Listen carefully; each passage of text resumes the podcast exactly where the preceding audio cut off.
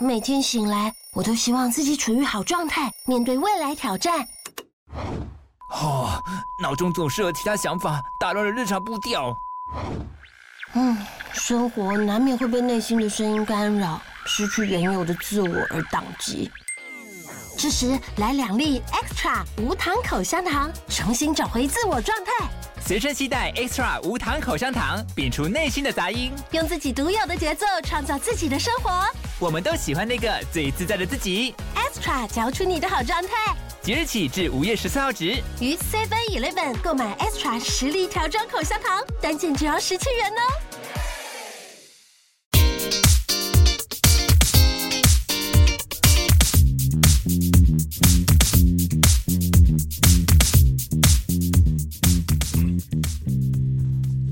嗨，大家好！嗨，大家好！我是米克，我是 Michael，好久不见了，各位！一个礼拜很久的，才一个礼拜不见，我就听到有一些讯息说：“哎、欸，你们怎么消失了？”啊、没有消失啊，实在是因为疫情肆虐的太严重，实在是因为疫情实在是太夸张了啊！这个是严重干扰我们所有工作上面的计划，对，还有行程。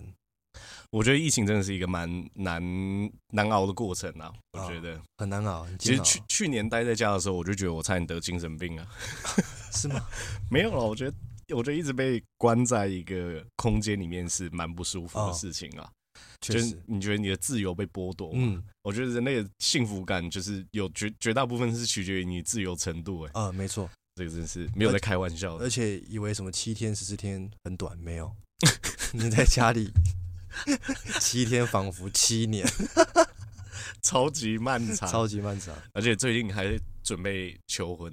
啊？对，不是、啊，已经求婚完，已经求婚完，就是前一阵子嘛。对对对对，刚好就是因为疫情很严重的时候，然后就准备求婚，哎，成功了，成功，大成功，大成功，哇，真的是迈向下下一个新的人生阶段，我觉得是一个蛮蛮有不真实感的感觉啦。啊，一定会的。小时候有想过这个过程，可是。长大自己在经历的时候，就会觉得啊，这种感觉特别，很像在梦里面的感觉。啊啊、然后今天要跟大家聊一个蛮有趣的事情，就是拒绝。对，你常常拒绝别人吗？我常常拒绝别人吗？我其实不太会拒绝别人。可是我们要聊一个拒绝别人的话题。对对对对对，你觉得你拒绝别人的？我常常都是我明明想拒绝，可是我会很直觉的说啊好啊。然后我后来在想啊，怎么办？我到底要怎么去？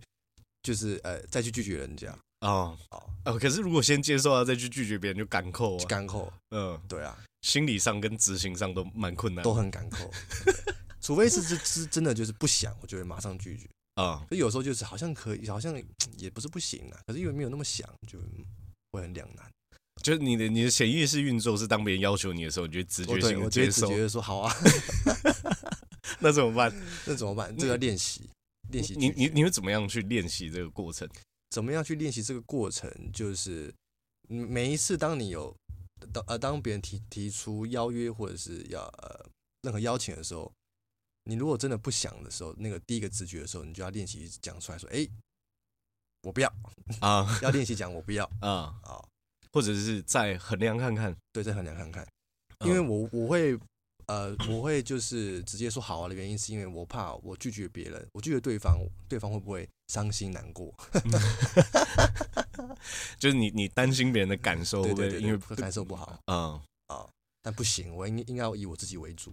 嗯，对，真真的有拒绝别人，让别人伤心难过的吗？好像其实还好啦，我觉得应该也有。有可是我觉得，我觉得你拒绝别人，别人伤心难过的的这个课题，应该不在你身上了啊。我觉得应该是这个是最主要的原因，嗯，因为我我发现，在跟很多人相处的时候，很多人其实是会很不好意思拒绝别人啊。对，你会吗？我会吗？我觉得我之前会，我现在也会，就是可是频率不高。嗯，我有在，我希望我自己可以把这件事情做好。为什么？因为我在呃那时候刚出社会的时候，因为北蓝北蓝的嘛，因为我小时候是一个很皮的人，然后我常常就比如说别人找我出去玩啊，对，比如说去唱歌，嗯。然后，那我为什么说我很北蓝呢？因为我可能想说，啊，唱歌这么好玩，对不对？我要去。嗯。可是回回家洗完澡之后，发现 好像今天待在家里面比较舒服，对不对？又不用花钱。对。然后，可是这时候拒绝别人就很北蓝。但我之前就很常有这样子的毛病。可是我觉得我我自己在那个，因为那个时候才十几岁嘛，那时候我我就已经清，就是很蛮清楚感受到，就是如果实际上我并不想要这么做，嗯，那我又会不由自主的答应，对。不然就是下一次的时候，就是我可以跟别人说，你给我一点时间，嗯，我来考虑看看。因为当我没有办法，就是我觉得这个是后来我找到自己给自己的一个小诀窍。嗯，当我没有办法马上回应别人的需求，因为我知道我这一题常常不小心答错的时候，我就多留一点时间给自己去思考嘛，嗯，去感受我到底想要的是是是什么，嗯。然后我觉得这个是第一个步骤，就是第一个就是练习给自己跟给别人比较多的时间跟空间，嗯嗯，或者是怎么样拒绝会让人家比较舒服？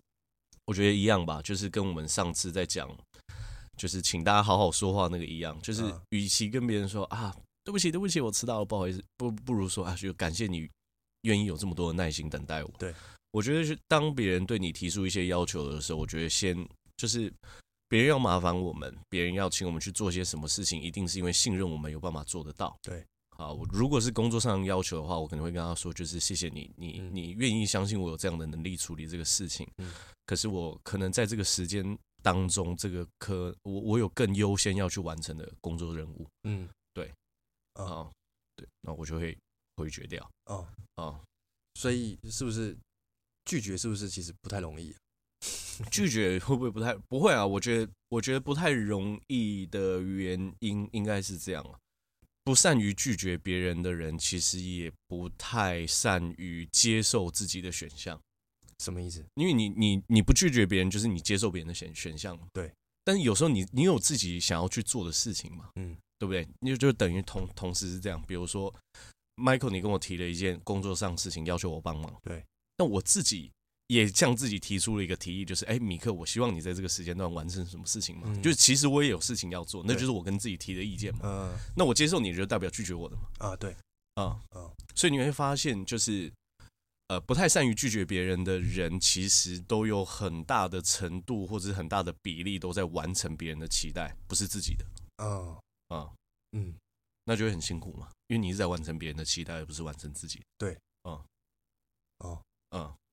所以要懂得去拒绝，就是适时的拒绝。对，就是如果说呃，比如说我们讲今天有个人要求我帮忙，以交情跟我的呃能做这件事情到底有没有这样的时间，而我衡量过的话，那当然 OK 啊，这个不是什么大问题，嗯，对不对？因为与人为善嘛，有时候如果可以的话，多帮别人忙。嗯，但如果真的不行的话，我觉得你要一定要勇敢去拒绝别人，因为这个才是你自己真正想要的生活跟人生嘛。嗯。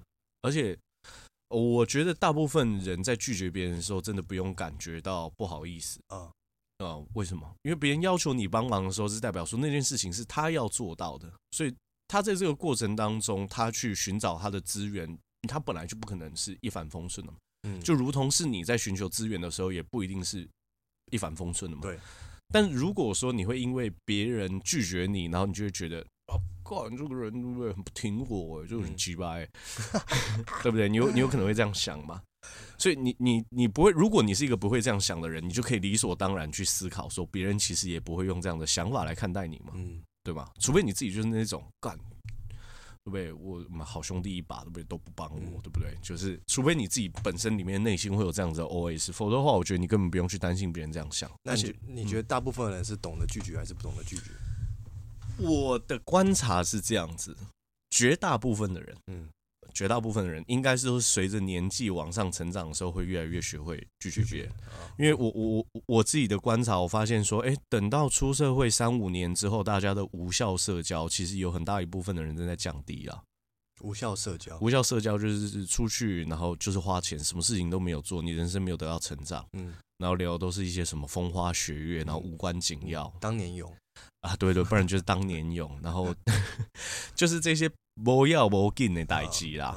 对，这个而且就是我觉得无效社交会有给我几个感觉。第一个事情是我可我可能觉得能量没有被充电，嗯，同时之间我觉得我的知识没有得到成长啊，而且我的人脉没有得到扩充。对，就是我等于说我去这一趟可能就是花钱，对啊，然后就这样，嗯。啊，就对我来说可能就无效。是，那我觉得我自己随着我自己年纪成长，我有在把这些社交的比重在降低啊。嗯，呃，哦，当然，另外一部分是因为我觉得我我是一个喜欢被邀请的人啊，嗯、我不是一个喜欢去邀请别人的人。嗯、我觉得这是一个个性上的问题、啊。嗯嗯，所以就，就如果我是愿意提出邀请的话，我通常都还蛮诚挚的去邀请啊。但大绝大部分的时候，我都是待在自己的 那个空间里面，对，空间里面你，你比较多、呃。你喜欢被邀请，是因为应该说。你不喜欢邀请是因为怕被拒绝吗？我不是我我我不喜欢我不喜欢去我不喜欢去邀请别人的原因，是因为这个要怎么讲呢？我好像本来就很很少主动做这件事情啊，哦、嗯，对，但是除非有时候是比较特别，说啊，我跟这个人真的好久没有见，哇，我觉得可以跟他联络一下。嗯而且，因为有时候太久没有见，真的未来可能也不太行了嘛，嗯，就会变成那种 I G 追踪了六年，但是那个讯息栏从来打开里面都不会有讯息的这种朋友，就就很多很多，其实朋友关系是这样子。啊，呃，有时候除非是这种状态，不然我觉得我不太会去邀请别人的原因，是因为我大部分都已经有想好我自己到底要去做些什么事情。那而且我觉得我是一个很喜欢去独立完成作业的人。嗯啊嗯，就是我我我喜欢大家一起工作，但是我知道说团队合作某这样一个重要意义，就是你还是需要有自己一个人去完成你自己任务的时间段。嗯、那我很享受这种这种时刻、嗯、啊。那那如果有些人是很怕被拒绝，然后不敢去邀约，这种人要怎么给他给他们一些建议或者心理建设？很怕，我觉得这个这个应该是说心理建设或者建议吗，因为倒不如说就是把。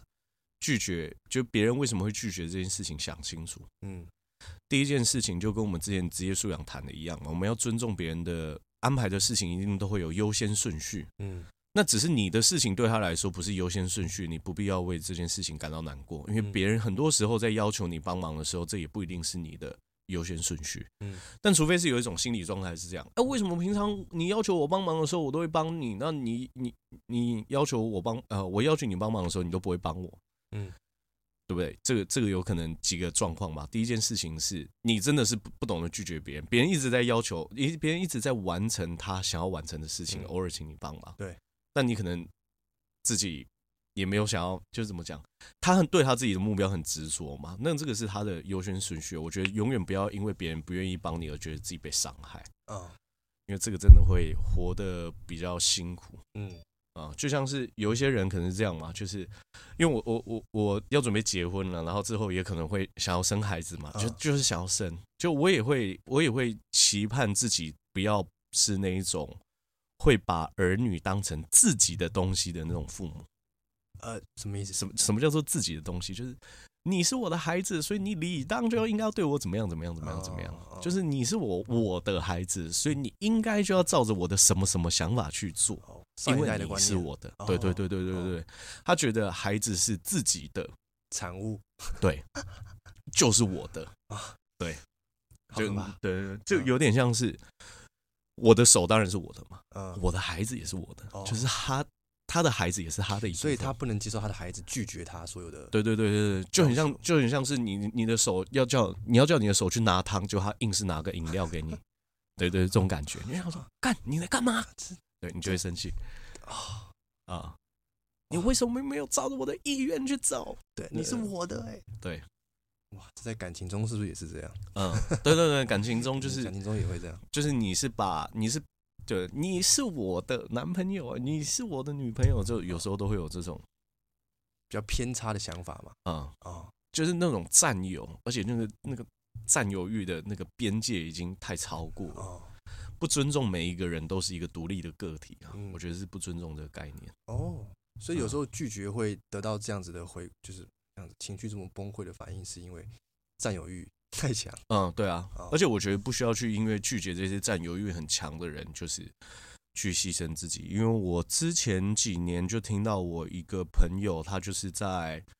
呃，在在银行工作，然后那些银行小银行，就是动不动就下班就要留下来查账，因为账不对，就整间分行留下来，嗯、就是一间一间很盯的银行了。嗯、然后哪一家？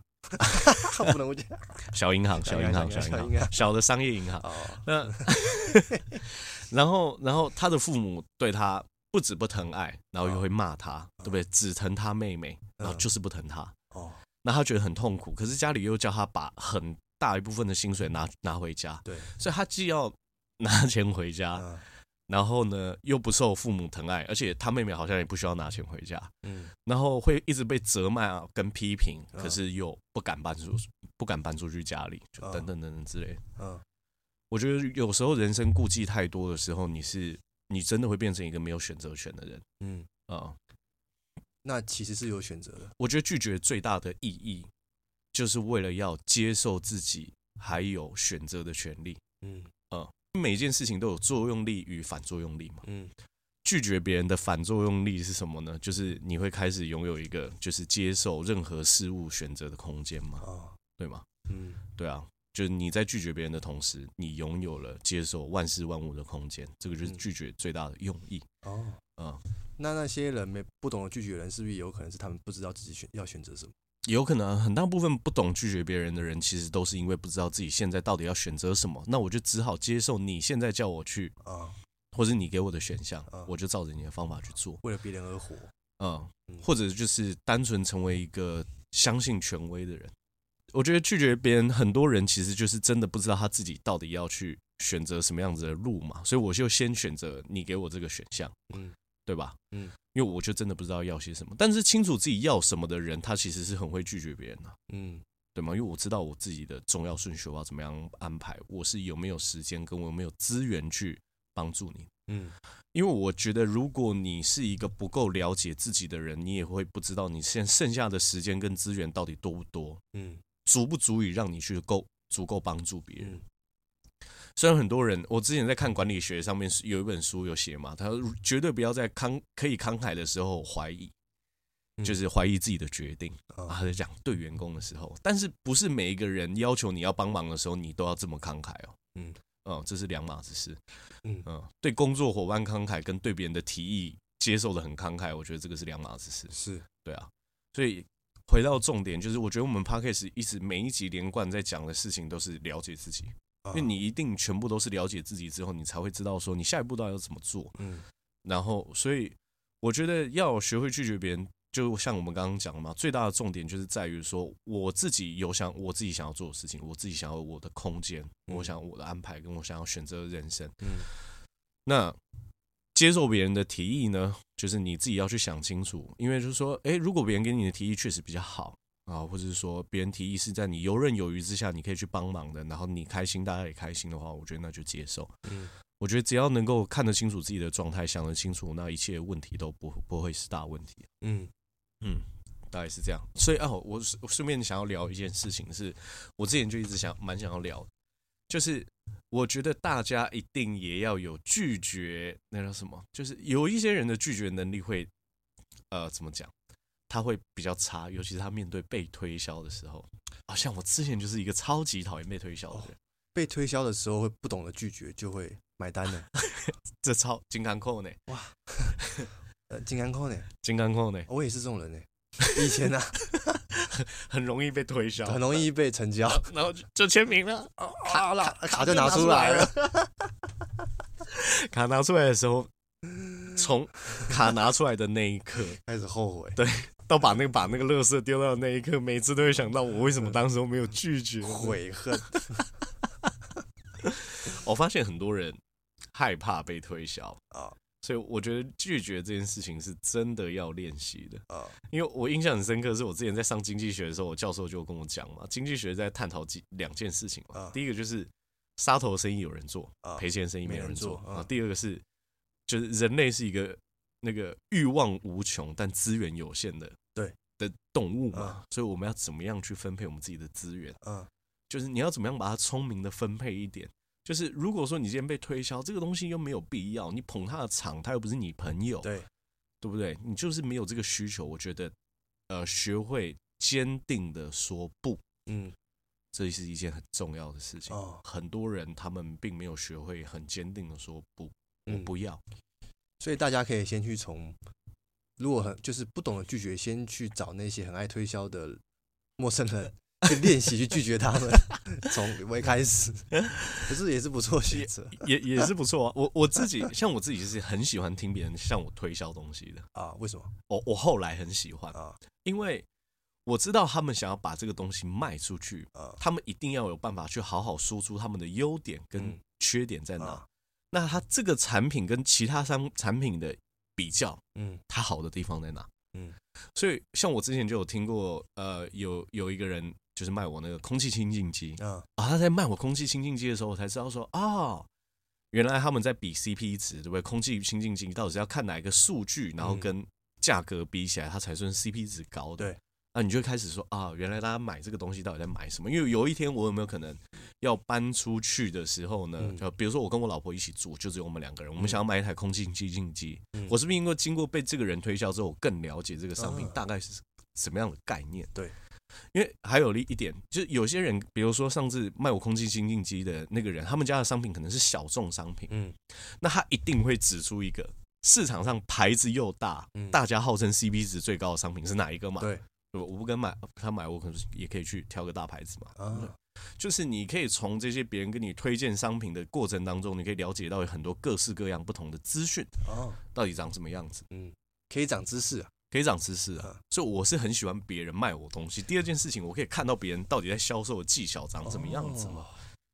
嗯，那听起来去找那些销售员拒绝他们，这个过程是可以学到很多东西的。嗯，像我之前，像我之前很妙，我觉得 YouTube 是看到一个人，就是我在看他在讲那个销售技巧的影片，哎，果不其然，我有一次就遇到他了。然后我觉得，我就在看他是如何去销售他自己的概念的。我就觉得，哎，现场听跟在网络上看。又有点不一样的感觉，因为我一直认为说，学会怎么样去，我觉得应该是说，不要说卖东西，学会让别人去喜欢一件事情，或者是一个物品，或是一个人，嗯，这个技能是很重要的技能，嗯啊嗯，对吧？就是比如说，我今天要让我要卖你这台电脑，最快的方式跟最简单的方式，就是我要让你喜欢它嘛。对，那我让你喜欢它。的这个技巧跟说话的方式，我认为是一个很重要的技能。嗯，所以我觉得，如果说你自己是一个有这样子工作需求的人啊，你说不一定说啊，每一个人都要去找一个人，然后去拒绝一大堆，我觉得倒不一定。啊，可是如果你的工作上需要是你需要蛮多上口条上表达上面这样子的技能上面的增进的话，我觉得跟确实跟这些在卖东西的人往来是有蛮多，会让你我觉得有一些惊喜跟意外。这是一个蛮良性的循环。嗯，而且我觉得最重要的事情是，大部分心态正常的人，就是你拒绝他，他们就是他大部分都会接受了。嗯，就是跟我们之前讲说，为什么我觉得做做业务有一个很棒的地方，其中一个是你可以在短时间之内收到很多拒绝嘛。嗯，那你收到拒绝的频率越多，或者说次数越高，其实你会对这件事情越来越习以为常。嗯，对，就也没什么。对啊，因为每个人都有他自己的追求跟选择嘛。那他今天相信我这个人，或者相信我的服务，或者相信我的商品，那我那我觉得那是好事。那我想到了，嗯，那有没有一个方式是可以我提出来，是让对方没有任何拒绝的呃方式？他没我开出他没办法拒绝的条件，跟教父一样。那个世界上史上最伟大的三部曲《教父 》，那个在 IMDB 排名里面，那个 他那个轻轻的讲，对对，他他讲话就是他开出了一个他没办法拒绝的条件。有这种有这种有，但是我觉得这种事情仅存在于资源充沛的人手上。哦，啊，那资源不充沛的人没有办法做到这件事情。你要成为一个有资源的人哦，我觉得这个是就是。呃，对我来说，我觉得其实赚钱，你说，哎，赚钱对米克重不重要？我绝对不会跟你说不重要啊！废话，我就是一个爱钱的人啊，这个没什么，这哎，没错，各位同学，这没什么好说谎的，谁不爱钱？在骗，对不对？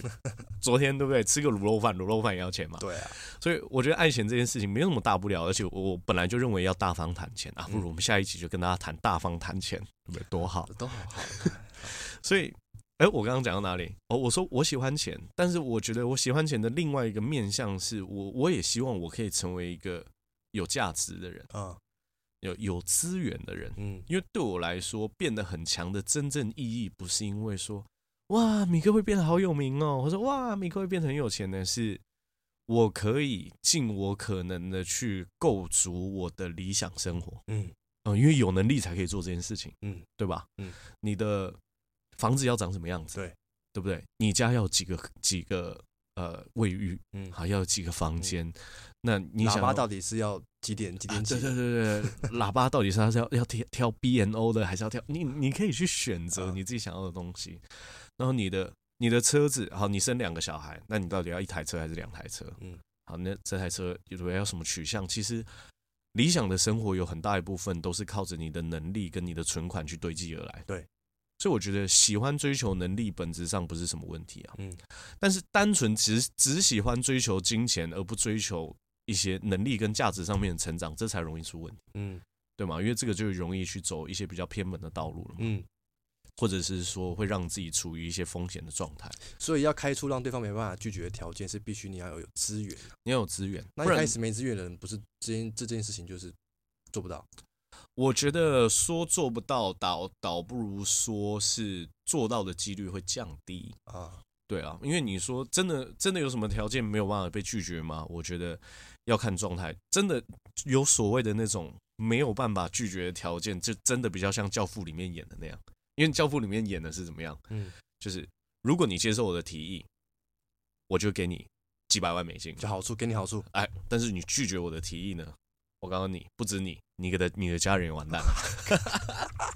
所以这种就是不可以、不能拒绝的条件嘛。哦。可是如果在一般生活状态上的时候，我觉得，与其说开给别人一个无法拒绝的条件，倒不如说客观跟别人分析，说执行这件事情的利与弊在哪里。哦，就老老实实的把这件事情的利与弊分析出来。嗯，比如说，我觉得对于我们啊，比如说我们讲，我们做财务顾问这一行，鼓励别人开源跟鼓励别人节流这件事情同等重要。对，对吗？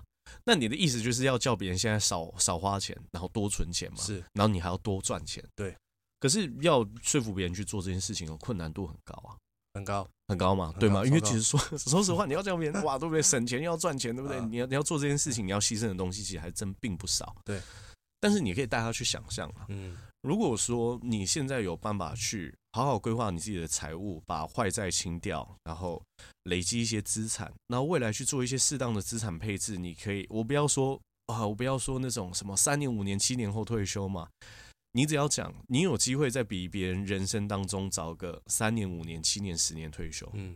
对，我们都不要说什么啊，三十五岁坐拥法拉利了，不要画大饼，好好做人。我们不一定要谈这么高远的梦想，但是至少说，我们做这件事情，我们的未来是有一个呃富足美好的生活，是我们可以期待跟预期的嘛？是可以确定的。对，但是如果你现在就是每一天都把钱花光，对你，你说你未来会有什么样的好生活？你让他自己去思考。而且人的未来是可以推演的，它不一定准确，但绝对会有参考价值。对，这个是什么意思呢？我们人是不是大部分有些人就是工作四十年嘛？可能二十五岁出社会，然后六十五岁退休。嗯，好，那二十五岁到三十三岁，这个是不是第一个八年？嗯，好，研究所毕业当完兵嘛，二十五岁工作到三十三岁，你说哎，存款多少？然后可能说哎，存款一百万。他已经工作完四分之一的时间，他存款一百万，嗯，对不对？那他把整一整段工作职业发展发展完了，是不是有可能存款只有四百万？嗯，这个是可以推算的。对。如果你的习惯不改变，如果你的人生没有加入新的刺激的话，你人生的未来推演出来就是长这个样子，就是四百万，对，就是四百万。那你能不能接受？四百万能干嘛？对对吗？嗯，不能接受的话，我们就要回回过来去思考说，嗯，那我现在到底要做出什么样的改变？对，对不对？就能不能接受？一切都只是利弊分析之后能不能接受的问题。哦，嗯，啊，嗯嗯，所以把把把一件事情分析的清楚利与弊，然后。对方会要怎么回回应，那是对方的选择嘛？对，嗯，而且分析分析完利与弊之前，就是你一定要去，你一定要很清楚知道，就是你唯有知道说他在做这件事情的好跟坏，嗯，跟他不做这件事情的好跟坏在哪里，嗯，他才可以心悦诚服的去接受你的选项，嗯，所以永远都不是你在说服别人，最后都只是他自己说服了他自己，你只是提供选择，对，哦，你只是帮他把。有可能出现的状况，做一个简单的整理，嗯，那他自己知道说，你给出来的这一条是他他认为最理想的这一条，嗯，这个就是双方得到共识而已，哦，就可以把那个拒绝几率降低，对，就可以把拒绝。对，就可以把拒被拒绝的几率降低嘛，嗯，所以你没有办法去跟别人讲讲清楚一件事情，很大程度是因为你自己根本就没有想清楚，哦，嗯，所以我在大概两年多前的时候，我在 IG 有写一些文章嘛，嗯、就是 po 一个图，然后写一些我自己想要写的东西。我觉得那个对我的表达能力上面有超级超级大的成长。嗯，因为我想得清楚，我才写得清楚。啊，大家有机会的话，把自己想法写下来练习看看。我刚才在写的时候，每一次写的时候都都会想说，干，到底在写三小，然后再删掉嘛。再删掉，通常都会经历过很多，全部删掉再重写，全部删掉再重写，然后写了一段之后又写了下一段，觉得上下两段接不起来，然后再删掉再重写，都有很多这这种过程，然后一直在去建构自己的呃说话表达，甚至用词句上面的那些，我觉得是精准度。啊，嗯，这件事情是这样，所以你用字这么精准，才不容易被拒绝。呃，我觉得有这个可能性。嗯，而我因为我觉得用字精准是一件重要的事情，是。对，就是连用字都不精准，你没办法去形容一个模糊的概念，嗯，所以用字精准是一件重要的事情，嗯。嗯，所以刚刚 Michael 讲到，就是开出让别人一个无法拒绝的条件，为什么我刚刚说会需要有资源呢？因为如果说你今天要去销售给别人一个东西，比如说我们卖车，好，对。哦，我们我们要我们要找一个四轮传动的，对不对？可以去西边跟山里面走走跳跳这种这种车子，嗯，对不对？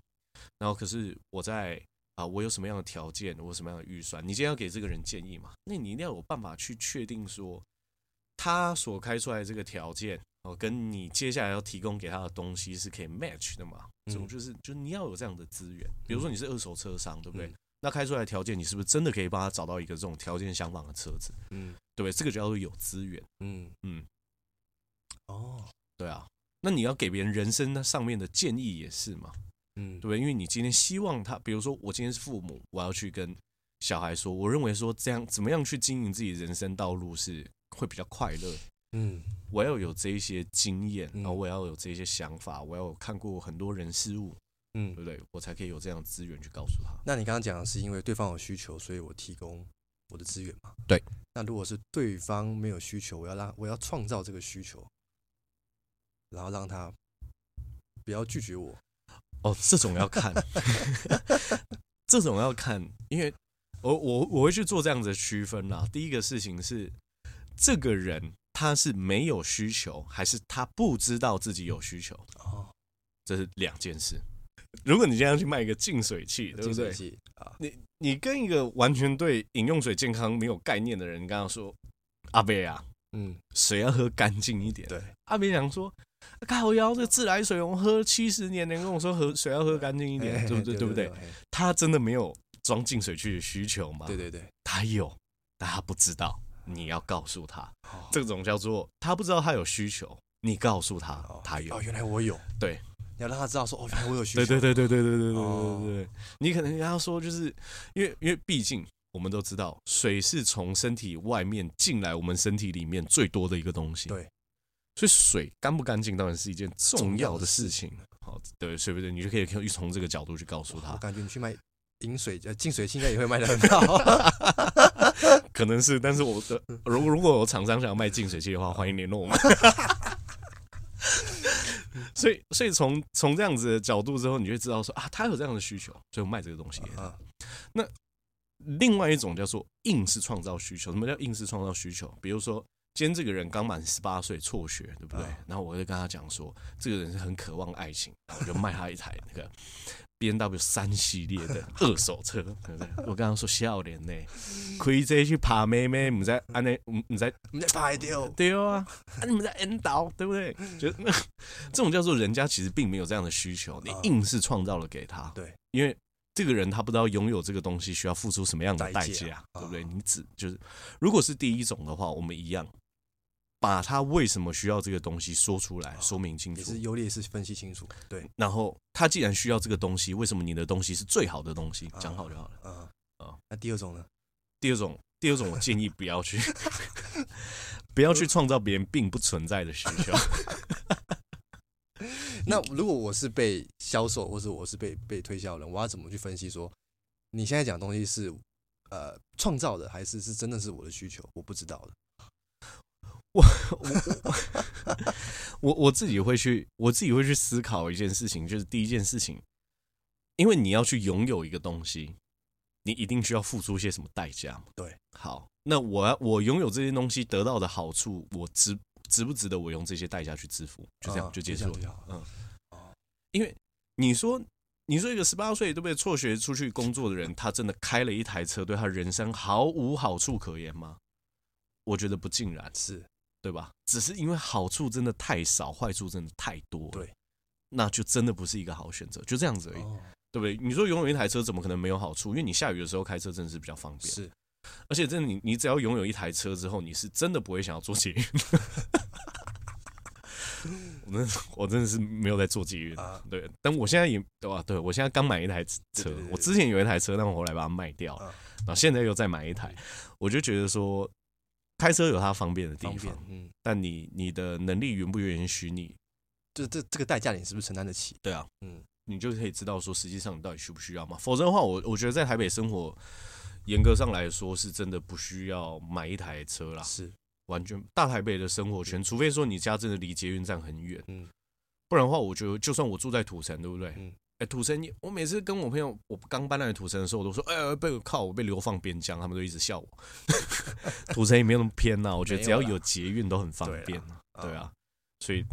大概就是这样子，就别人如果没有需求的话，你就不要去硬是要把别人的需求挤出来。理解，别人有这个需求，只是他没有发现的话，你只要告诉他为什么，然后再跟他说为什么你的是最好的选择。所以今天就结束，就是拒绝跟被拒绝都学到了吗？没错，拒绝怎么样拒绝跟被拒绝，然后怎么样开条件都学到了，很棒，很棒。好，那我们今天聊到这边，谢谢大家。